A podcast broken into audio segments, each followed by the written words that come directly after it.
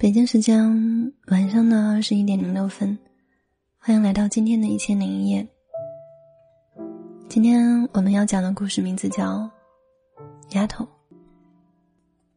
你有没有爱错过人？是不是所有的相遇，都必须像世俗里的人，柴米油盐，路人甲乙？沈博经常说，所有的爱情都会有个结果，要么分手，要么死磕一辈子。可我的没有，一开始就是错的。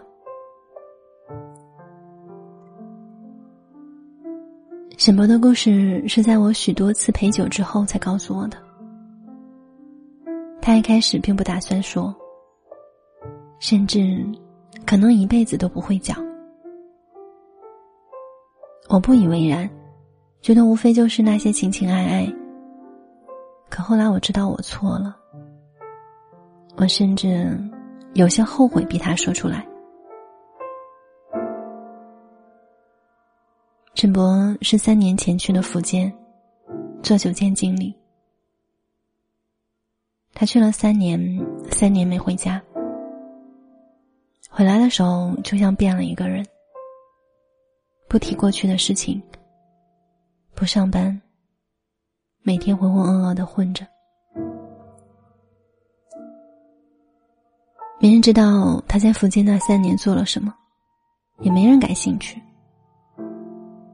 可他总说，有些事儿一开始就是错的，就像祥林嫂一样的絮叨，这难免令我有些好奇。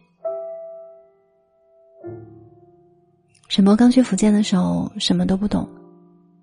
从酒店最基层做起，端过盘子、洗过碗，还给后厨的师傅当过配菜的小工。用他的话来讲，他像一只小强，从酒店的下面往上爬。沈博因为工作认真，人还老实，深得老板的喜欢。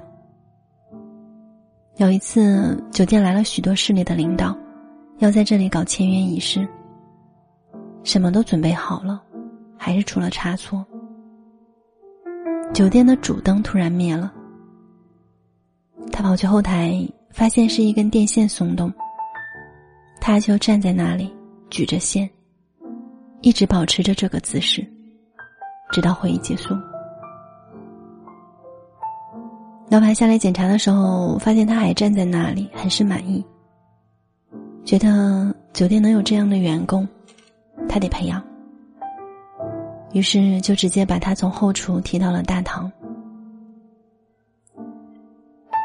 他对酒店管理一窍不通，但认真好学。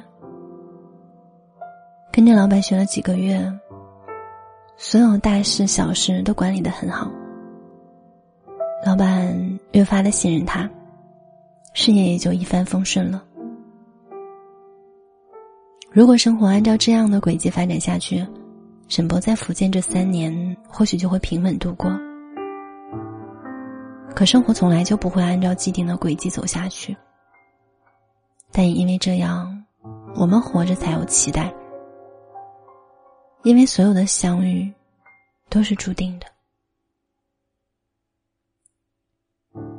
沈博是个老实人，我们都知道。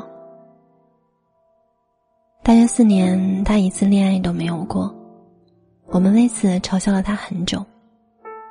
他总会一本正经的说：“大好青年要把学业放在第一位，儿女情长留在以后吧。”可谁也没想到，沈博的儿女情长真的是终身难忘。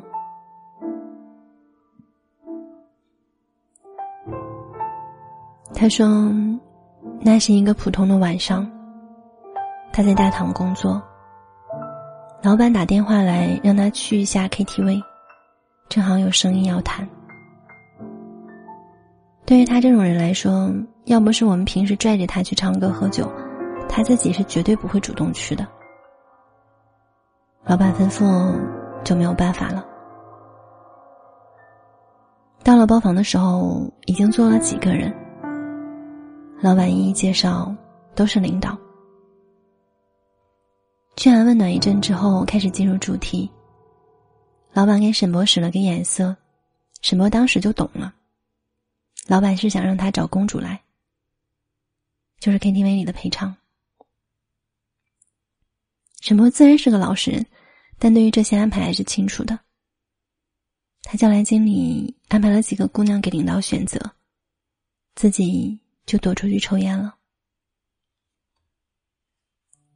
回来后，公主们站成一排，像极了被挑选的商品。可话说回来，在这里，他们就是商品。沈墨非常不喜欢这样的环境，他一分钟也不想待了。就在他起身出门的时候，一个小姑娘，应该也就是二十几岁的样子吧，迅速的往他手里塞了东西。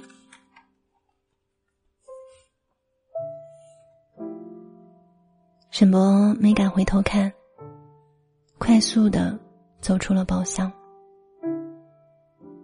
在楼道的拐弯处，沈博偷偷的把东西拿出来。原来是一张字条，上面写着：“选我。”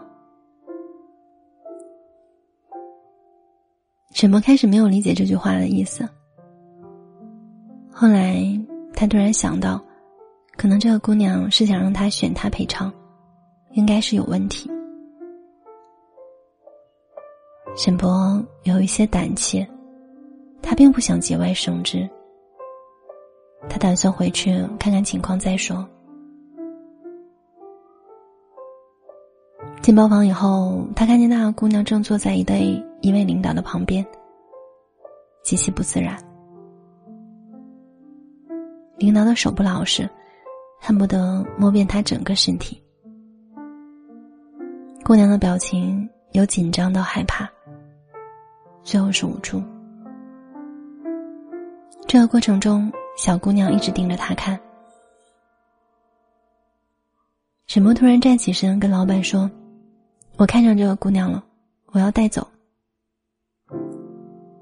老板先是一阵惊讶，然后有些微怒。毕竟是领导选的，咱们虽然是东家，但也不能坏了规矩。领导倒是爽快，边笑边说：“年轻人火气旺，看上就说嘛，没关系。”带走，带走，别伤了和气。对这位经常在电视里看到的领导，沈波心想：算你奶奶的聪明。他转身问那个姑娘：“出台吗？”出。姑娘特干脆。多少钱？沈波问着。这可能是他这辈子第一次说出这样的话。一千块，走吧。沈博拉着小姑娘的手出了包房，老板继续陪着。对于他们来说，无非是走了一个陪唱的，不值得自己动一丝一毫的心思。没了可以再选。沈波一直怕被老板带坏。每一次出现这种应酬，总是安排好后自己就回家了。出了 KTV 的门，沈博就把手松开了，转身看着那姑娘，一时也不知道说什么好。小姑娘还没有从紧张紧张的情绪里出来，半天才说：“谢谢你啊。”沈博本想问别的，后来觉得没有什么意义。对于这种环境，有可能什么都是骗局。虽然沈博士眼好，但他也知道社会险恶。最近很多朋友跟他说，有不少仙人跳。先约你出来，在见面的时候突然跳出一堆人，威胁说是自己的女朋友，必须拿钱了事儿。因为做了亏心事，大多数人都心虚，所以被宰的不计其数。什么不想当那个被宰的人，所以，他打算转身回家。可小姑娘就从后面追了上来，边哭边说：“哥哥，你帮帮我吧！我所有的证件都被他们扣下来了。我是过来找我同学的，是被他们骗到这里的。我跑不出去，求求你帮帮我吧！”沈波心里一阵冷笑。觉得这个世界上最狗血的事儿就发生在自己身上了。一个心地善良的少年要拯救一个失足少女，怎么听怎么像那些恶俗的街边小故事。他也没打算理他。小姑娘着急的从袜子里拽出一张纸，沈博看着纸才发现，他原来是一个刚毕业的学生。因为过来找同学，被骗了。沈博选择了相信他，因为对于一个无助的女孩来说，无论她的工作是什么，他都无法拒绝她。沈波说：“没事儿，我帮你就是了。”他拉着她的手往 KTV 里面走。找到老板，说跟这个姑娘认识，而且是他哥哥。如果不放人，立马报警。毕竟沈博对这边很熟。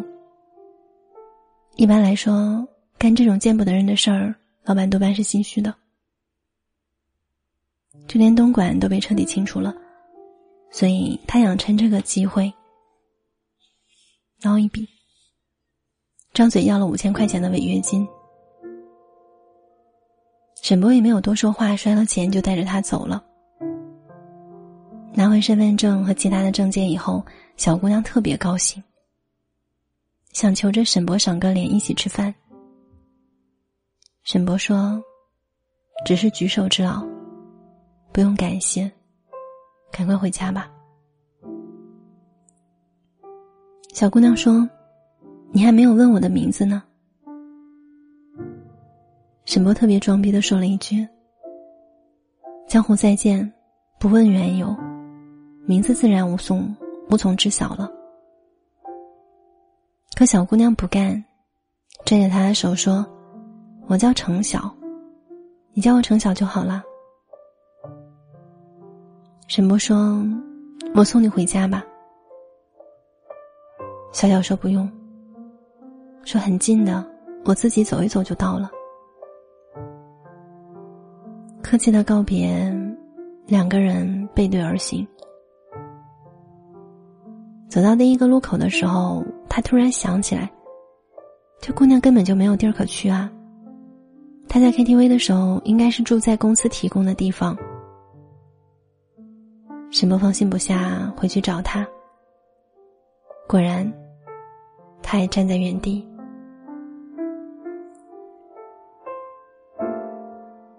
小小坐在路边，旁边是一个大箱子，头埋在双腿里，看起来可怜极了。沈波走过去，蹲下来，用手摸了摸小小的头，说：“怎么没回家？在这儿坐着多冷啊！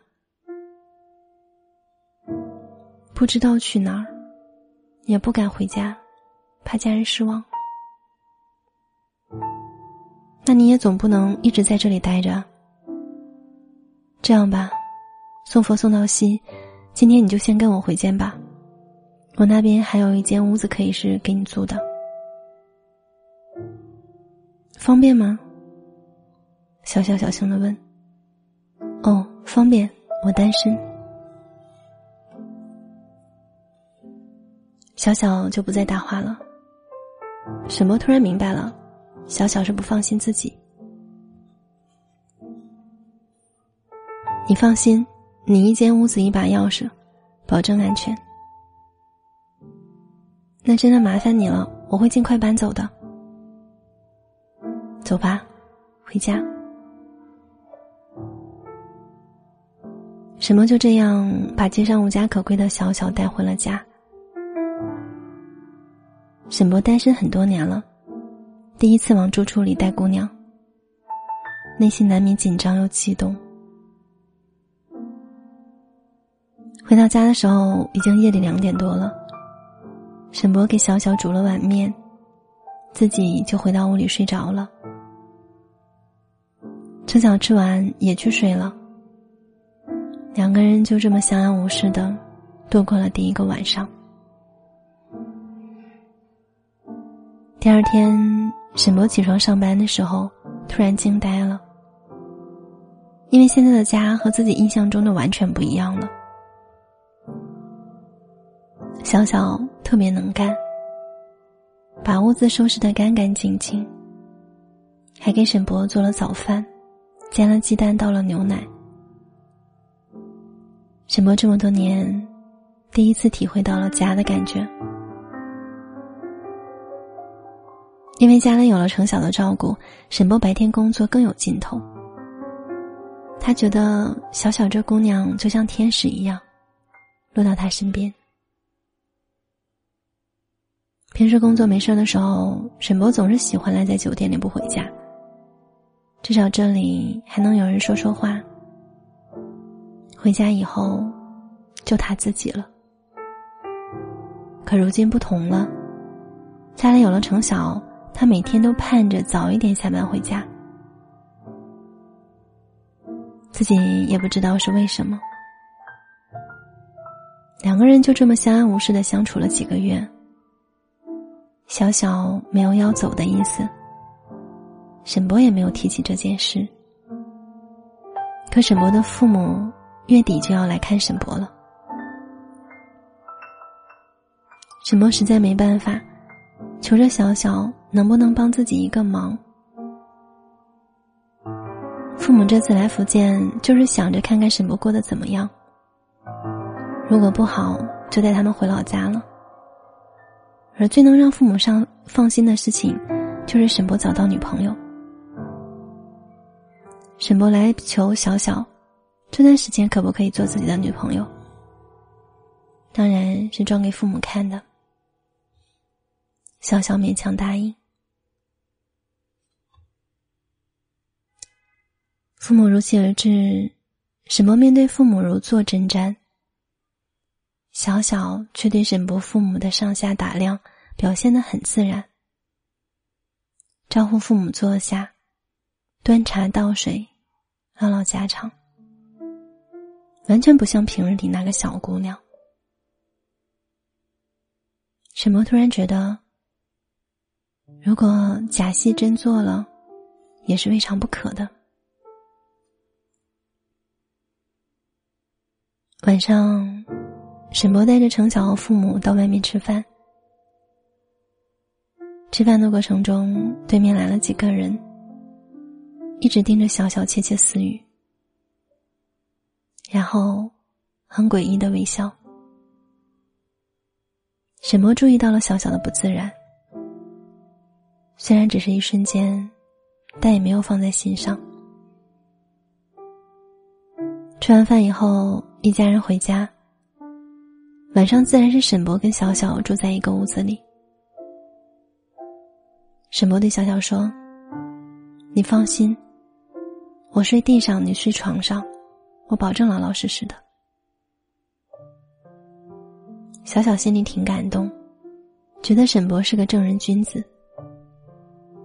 一夜相安无事，早上的时候，沈博的父母早早起来叫他俩起床。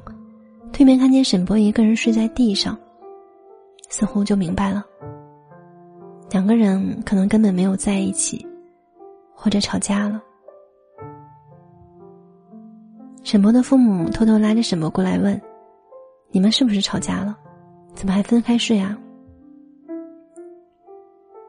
沈博打着哈哈混过去了，说自己工作忙，晚上忙得晚，就没想打扰小小，自己就睡地上了。虽然是很拙劣的借口，好在应付过去了。沈父沈母待了几天就回老家了。屋子里又剩下沈博跟小小，经过几天的相处，两人的感觉似乎发生了微妙的变化。因为沈博要出差几天，急着出门，没有告诉小小。三天后回来的时候，发现小小不在屋里。沈博打了电话，也没有人接。就在他急得不行的时候，小小拎着一堆东西回来了。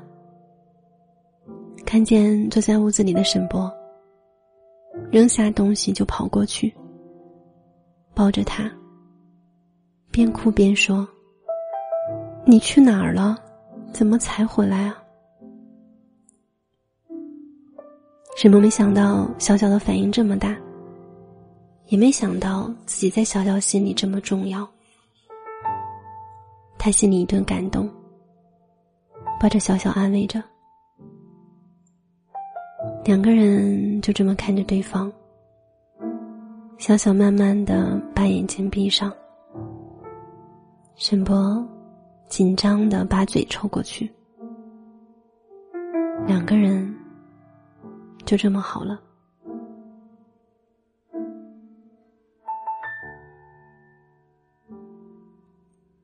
有了小小以后，沈博的生活发生了天翻地覆的变化。下班不再加班，早早的回家了。回家后也不用再跑到楼下随便吃一口，因为小小已经把饭菜做好了。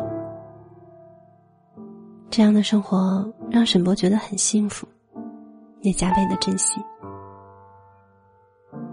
生活有条不紊的进行，一切都向着好的方向发展。沈博比小小大四岁，他管他叫丫头。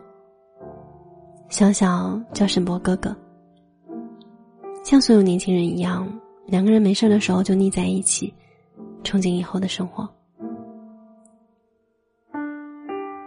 可生活就像海洋，我们都是一艘小船，没有办法抵御波涛汹涌，我们只能尽量的让自己保持航线，不被风浪击沉。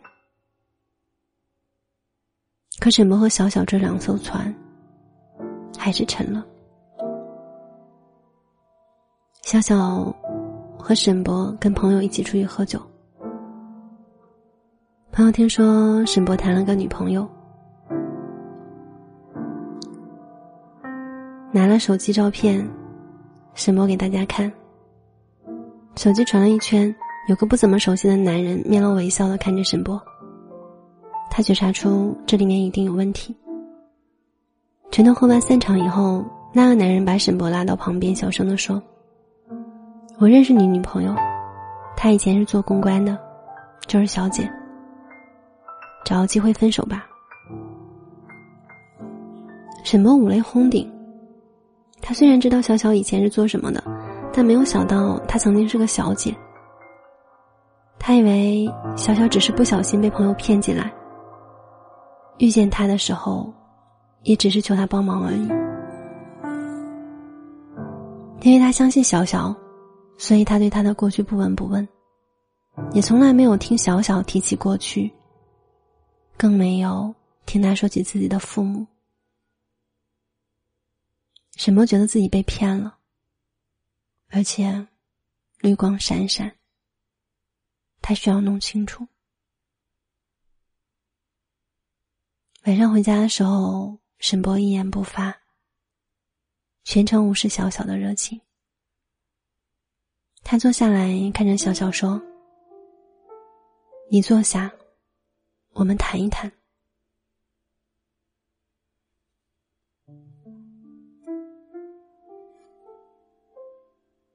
我从没问过你的过去，但你知道，有些事是瞒不住的。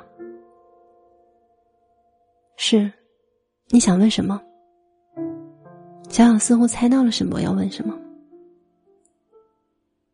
你，你以前是不是？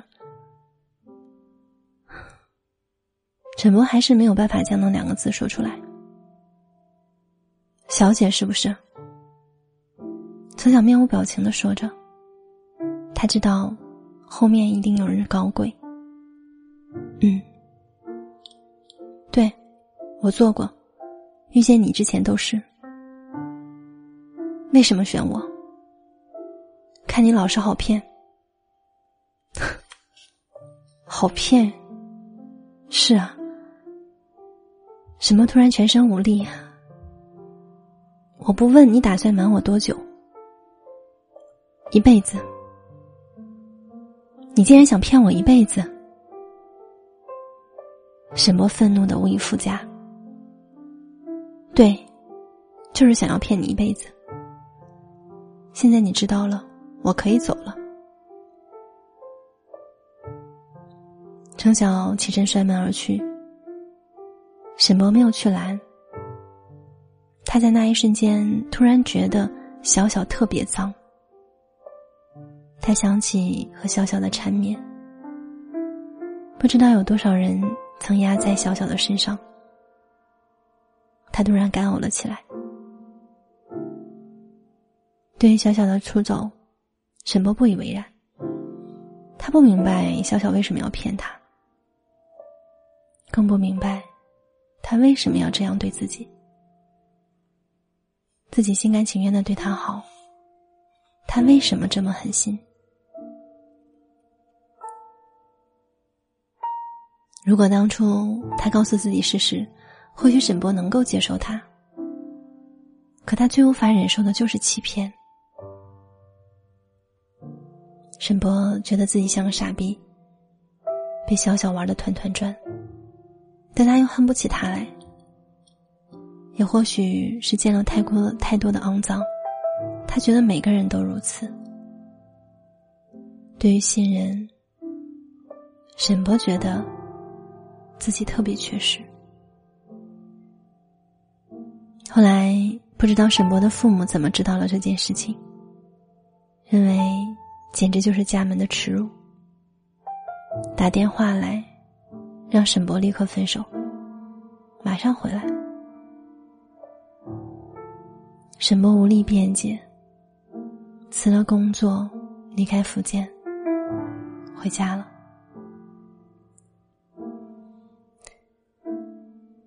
沈博回家以后，因为年龄也不小了，就想找一个踏踏实实的姑娘结婚。相了几个，选了一个音乐老师，人很好，对沈博也是客客气气的，但总是觉得少了点什么。他经常会梦见小小，每一次都会惊醒，独自坐在床边。一遍一遍的说着：“丫头，丫头。”自从小小走后，沈波就没有再见过他了。二零一三年国庆，沈波回了一次福建，因为哥们儿结婚去参加婚礼。许久没见的朋友们相见甚欢，不知不觉聊到了小小。沈博本来不想再提，但有一个哥们说：“你们真的分手了？”沈博点头。可惜了。怎么了？原来那次喝酒跟沈博说小小是小姐的人，是之前去 KTV 想带走小小的男人，但因为小小死活不肯，为了不去，拿起酒瓶子就砸了自己的脑袋。其实跟沈博说这些的人。根本算不上什么朋友，只是一些合作上的伙伴，自然心怀恨意，想使点坏，让小小没有好日子过。而沈墨之所以会选择他们的话去相信，是因为，在沈博的心里就没有真正的相信过小小。沈博不知道自己怎么回的家。也不知道这一路是怎么走过来的。他知道，自己用最恶毒的语言，伤害了一个最爱自己的女人。他想挽回，却没有机会。沈墨回家以后，推掉了婚事，他想去找小小。跟父母说了缘由，父母就不再阻拦了。沈波走了很多城市，去过所有小小曾经说过的想去的城市，都一无所有。沈博觉得，这辈子都可能再见不到那个丫头了，也听不到小小温柔的叫他哥哥了。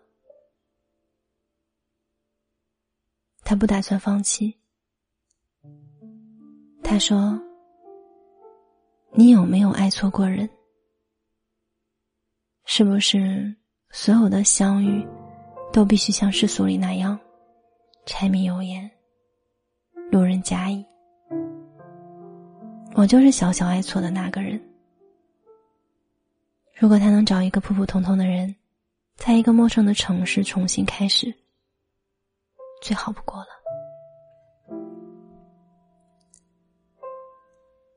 小小有消息时，沈波正在去深圳的路上。他站在售票厅里排队买票，突然电话响了，显示一个陌生的号码。没等接起来就挂了。沈波回拨过去的时候，是路人接的。这是一个公共电话。十几分钟以后，电话又打进来了，是个男人打的。请问是沈博吗？嗯。正想在等你，可能不行了。沈博问了地址，连夜打车过去。到了医院，看见许久未见的小小躺在床上，不知是走过去还是怎样。他想逃走，因为没有脸去面对他。小小看见沈博来了，笑着招呼他坐下。男人是程晓的父亲，说了几句话就出去了，留下沈博和小小。沈博不知道该怎么开口，当然小小先说的：“哥哥，你来了。”就这一句话，沈波再也挺不住了，趴在程晓的床上痛哭起来。我找了你很久，一直没有消息，我没脸见你，我就是个王八蛋。小小轻轻的摸着沈博的头说：“没关系的，我知道哥哥总有一天会相信我。你不恨我吗？恨啊，特别恨。他们诬陷我，你竟然都没问我是不是真的。从你当时的表情看，你就是相信了。”我做解释又有什么用呢？对不起，别说对不起，你没有错，该说对不起的人是我，我没能保住我们的孩子。沈博特别吃惊，小小在离家以后发现自己怀孕了。他本想去找沈博，但又在气头上，觉得自己特别委屈。本来打算打掉的，但又觉得太可惜。陈晓决定去西安把孩子生下来。陈晓独自在西安生活，已经五个多月了。就在程晓打算去超市买菜的时候。被街上转头的一辆车撞倒了，大出血，孩子没了。程晓神志不清的一直念着沈博的名字。父亲把手机里沈博的电话找出来，联系到他。程晓看着沈博，眼泪噼里啪啦的往下掉。他一直跟沈博重复一句话。哥哥，我是干净的，除了你没有别人。我知道，哥哥，我是你的人，你要相信我。我知道。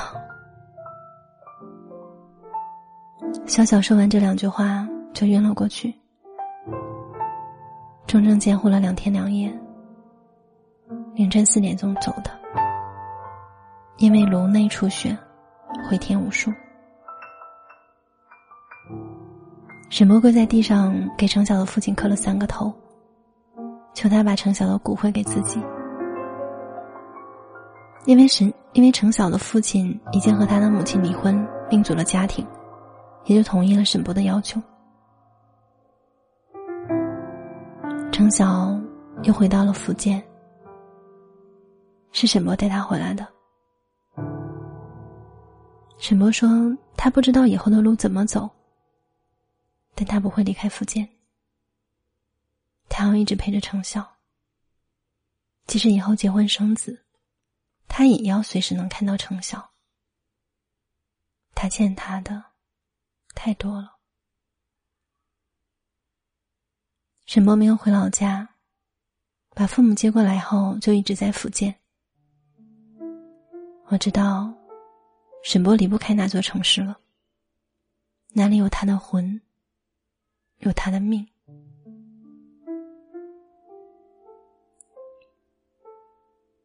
在所有认识他的人里面，只有我知道他的故事。前几天晚上，沈博给我打电话说，他梦见丫头了。我说：“你别瞎想了，事情已经过去了。”沈博说：“过不去的。”有些事情，一辈子都过不去。如果可以选择，我愿意做他擦肩而过的路人甲乙，也不愿做他生命里爱错的人。他就可以一世安康，平安幸福。沈博说：“丫头走后，屋里太空了。”但又觉得。他从来都没有离开过，好像每一次下班回家，他都能从厨房里面冲出来，笑眯眯的看着他说：“哥哥回来了，今天辛苦了，丫头给你捶捶背。今天有好吃的，哥哥要品尝一下。丫头想你了，你怎么才回来呀？”哥哥，我是你的人，你要相信我。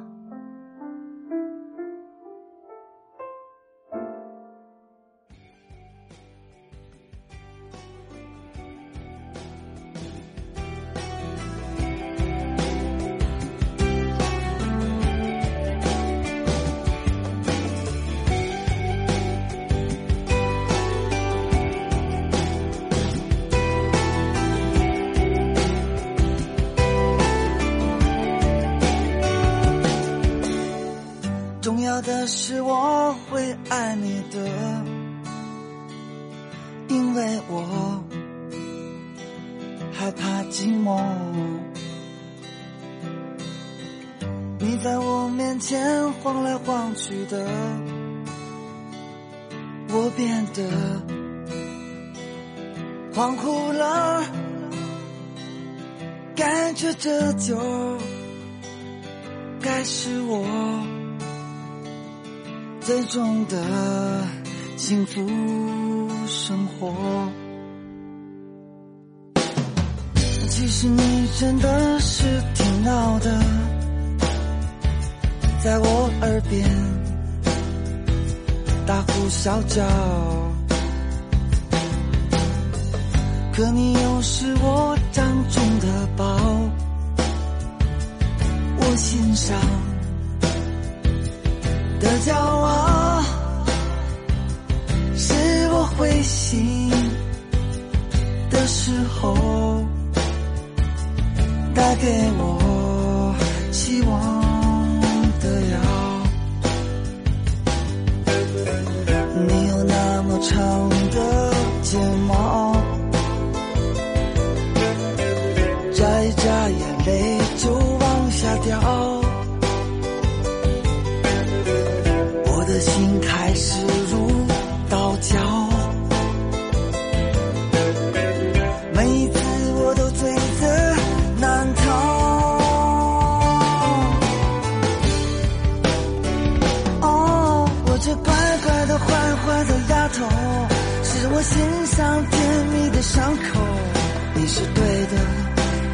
我的，反正规矩都是你定的。我那不胖也不瘦的丫头，你总会名叫减肥的理由。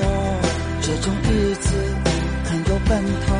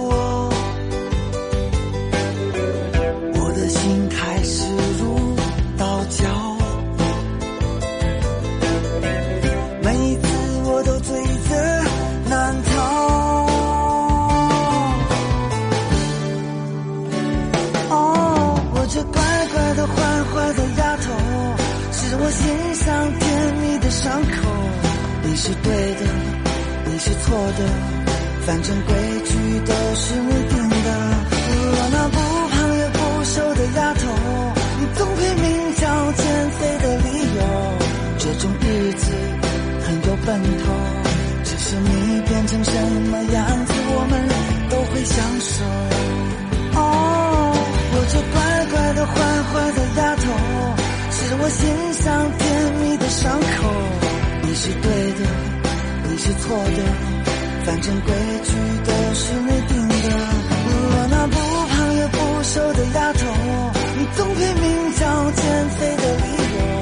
这种日子很有奔头，只是你变成什么样子，我们都会享受。重要的是我会因为我害怕寂寞。你在我面前晃来晃去的，我变得